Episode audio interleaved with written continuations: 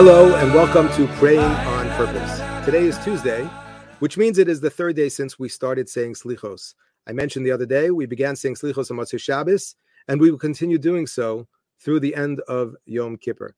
Now, on Sunday, I mentioned that the most important part of Slichos is the section that we identify as the Yud Gimel Midas Arachamim, where we go through the various attributes that the Torah uses to describe the methods, the ways in which HaKadosh Baruch Hu interacts with mankind, and specifically the way he interacts with us at times that we sin. And we explained briefly how this is such an important and key component to the Slichos experience. I'd like to focus this morning on a different aspect of Slichos, perhaps what we would say is the second most important component of Slichos, and that is the Vidui, also known as confession. We recite the Viduyim, the confessions in the uh, Ashamnu paragraphs three times throughout this period of uh, this period before Rosh Hashanah, during the Aseret Tshuva, and then of course on Yom Kippur, we are going to introduce a whole new section of Viduyim known as the Al Chetz. And we say Vidui, confession, hopefully in a sincere way. We stand before HaKadosh Baruch Hu, not just saying words, you'll forgive me, not just lip service. Uh, in fact, one of the Achetz that we say on Yom Kippur is Achet Shachatanu Fanecha Bevidui Peh. We recognize that there are certain sins that we are committing at the time that we are saying Vidui which is quite a, quite an ironic twist of a confession. But the point is that we recognize that even our recitation of vidui is something which is complicated, and so therefore we need to try to think long and hard about what it means to properly confess. What should my state of mind, my state of heart being at this time? But I want to focus on one particular aspect of vidui, something that we've all done thousands and thousands of times, and I wonder whether we think about it enough. We know that when we say vidui, ideally a person is standing up with their head and perhaps their upper body slightly bowed in a state of submission. I take my hand and we call it clapping achet. I go ahead and I gently strike the left side of my chest over my heart. That's the way vidui is recited. Uh, hopefully, when we recite vidui, it is done in a manner in which it doesn't look like a person is pounding away at uh, 10 claps per second. But regardless of how many times a person is going to clap within any given second or minute, the idea is that here we go again and again and again with each word. Every time we are reciting a separate confession, we go ahead and we clap our hearts. Now, the question I want to ask this morning is why is it that we clap al on our hearts? Why don't we, bear with me for a moment, clap al on our head? Why don't we go like this? For those of you who can see me right now, I'm actually going and knocking my head. And when you think about it, often in life, not because we are instructed to do so, this is just almost sort of part of human nature. When I realized that I made a mistake, when I forgot to do something that was very important, when I had intended to do something and instead I messed it up and did something else, very often what we do is we take our hands and we go, Oh no, what was I thinking? We just naturally raise our hand to our head and we say, Oh no, what was I thinking? It would be very unusual, very unusual for a person to say, oh no, what was I thinking? And take their hand and strike their heart. In fact, the only time we see that, to my knowledge, is when we are in shul saying vidui. But the normal reaction that we have in situations when we are frustrated with ourselves, with decisions that we have made, with our forgetfulness, with our negligence, we will go ahead and gently, hopefully, clap ourselves on the head and say, What was I thinking? Oh no, oh no. And here, when we say vidui, we do it differently. We clap al chet we pound ourselves again gently on the chest. Why are we doing that way? Why are we going ahead and clapping al on our hearts? So I think there's great value in just asking this question. I'm going to suggest, and I don't think it's anything so profound and so deep. In fact, I think that if you're listening to the question already, you are probably one or two steps ahead of me. But I do think that there's value in just thinking about this and trying to internalize a little bit about the message about what we do as we recite the al. Because let's be honest, it's Tuesday. We're going to be saying slichos, we're going to be saying viduyim over the course of the next several weeks, hundreds of times. I'll let you do the math. Thousands of times. How many times we're going to take our hand and clap al on our chest? And we should ask ourselves at least once or twice, why am I doing this? Why are we doing this? So I want to direct your attention to a medrash. It's too long for me to read to you right now. I wouldn't do that to you because I don't think I would hold you. But there's a medrash in Koheles Rabbah in the first section where the medrash identifies uh, I didn't count, but you'll take my word for it. It looks like it's close to 50. That's 5 0 examples of how the word lave, heart, is used throughout Tanakh. So, for example, I'll just start you off. The Medrash says, Alapasik, Dibarti ani im libi, halev roe. Says the Medrash, the heart sees.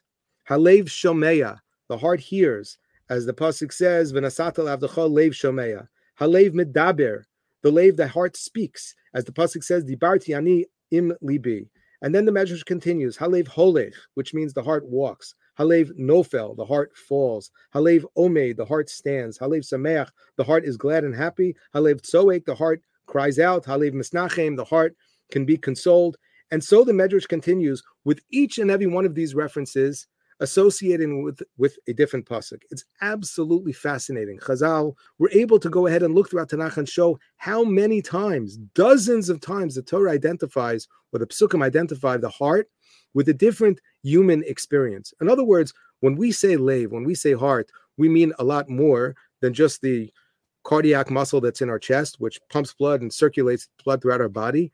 We are referring to something which metaphorically represents every part of our existence, but primarily the emotional part of our existence, not necessarily the part of our existence that is that is identified with seichel or what we would say sort of wisdom and intellect. Let's just ask a very basic question: Why do we sin? Why do people sin? So that's a simple question, but it's definitely not. A, there's no simple answer. It's hard to really know, and maybe depend on the particular circumstances each and every individual may find him or herself in certain situations where there may be different motivations to sin. But I'll tell you, the Gemara says, I believe it's in the name of Reish Lakish, Ein Adam Chote, Ella Imkain Nichnas Bo Ruach Shtus. It's a Gemara in the beginning, Masach Sota. A person does not sin unless there's when what's called a Ruach Shtus that has entered his mind or his heart. There must have been a Ruach Shtus, which means there was a moment in which he allowed his guard to drop and something, some some almost like uh, some force came over him, possessed him, and allowed him to do something which really, really, at the end of the day, is self destructive, something that is really not working for me. It's really not in my best interest. It doesn't reflect my true desire, my true ratzon, which is to be close to the Ribono Shel Olam. And therefore, Chazal say, Ein adam chote ela imkain nichnas bo ruach shtus. I would not have allowed myself to sin were it not for the fact that there was a ruach shtus that I allowed to get the better of me, to seduce me, through a, a process of pitul yalev. And it's absolutely incredible if we stop for a moment, or maybe just slow down, I would say, when we daven, and think about how many references there are throughout the davening, in all sections of davening, to the concept of lave, to the concept of heart. And Kriya Shema alone, if you think about how many references there are from the very beginning, V'yahavtu as Hashem b'chol levavcha, uliyavdo b'chol levavchem, Hishamru lachem pen yiftel levavchem v'samtem es devarai ele al levavchem v'lo sasuru acharei levavchem. And I'm using Kriya Shema as an example. Look for yourself throughout the entire davening, Psuke de Zimra and beyond. There are numerous references to lave. And my intention this morning is really to give you food for thought rather than wrap this up in a very nice package in which everything makes perfect sense, but to think about the fact that when we recite the Vidui, we are not hitting our head because more often than not, it's actually not our mind that is bringing us towards sin. It is not that we sit down and we make a conscious thought to go ahead and to violate the Ratzon of Hashem. But what we do is we do allow our hearts to be too easily swayed. We allow them to become too easily s- seduced by whatever it is that is trying to capture our attention and our interest as we say in the Shema one of the most famous questions that's asked on the pasuk is we see first and only afterwards do we feel in our hearts. So it should say the other way around. But one of the answers that is given in many different forms by many, many of the Mefarshim is that it starts with the lave. I have a chemda b'lev. I have a certain desire, I have a certain interest, I have a certain taiva b'lev, and from that comes the susceptibility, the vulnerability by which my eyes then go ahead and become naturally attracted to things around me. And so, therefore, when we recite the vidui, when we say the ashamna, when we say the alchetz throughout this time of year, and again and again and again and again, we clap alchet on our hearts, we should pay attention to that. We should remind ourselves, as Reish Lakish teaches, Ein Adam Chote, Ela Imkain Nichnas Bo Ruach Shtus, that there's a certain Ruach Shtus that we allow to enter our minds and our hearts, and it is that Ruach Shtus which makes us vulnerable, which allows us to make what is what more often than not, some very, very short-sighted decisions. It allows us to go ahead and to decide for the pleasure of some instant gratification to give up something that is more meaningful, something that is more everlasting, and ultimately what we know, what we know in our head to really be in our best interest. We should think about this because, again, we're going to be clapping achet thousands of times over the next couple of weeks. And each and every time that we do so, we should really give some very, very serious thought and introspection to this idea that our hearts, again, metaphorically, play a very, very significant role in the decisions that we make. We can we should try to refine not just our thinking, but our feeling.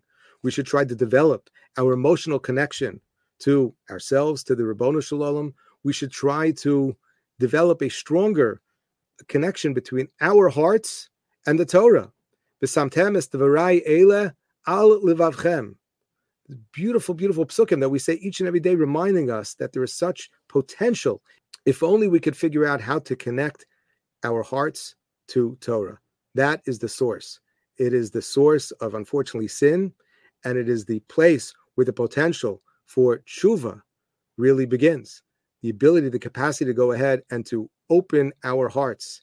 B'taher libenu avdacha be'emes, to go ahead and to purify our hearts so that we can serve Hashem from a place of genuine and sincere and honest tshuva. This is our avoda for this time of year, and hopefully, as we clap our chet again many, many times over the next couple of weeks, we'll be able to keep this in mind and to continue to work to improve not only our thoughts in our head, but the feelings and emotions that we have in our heart. Thank you so much and have a wonderful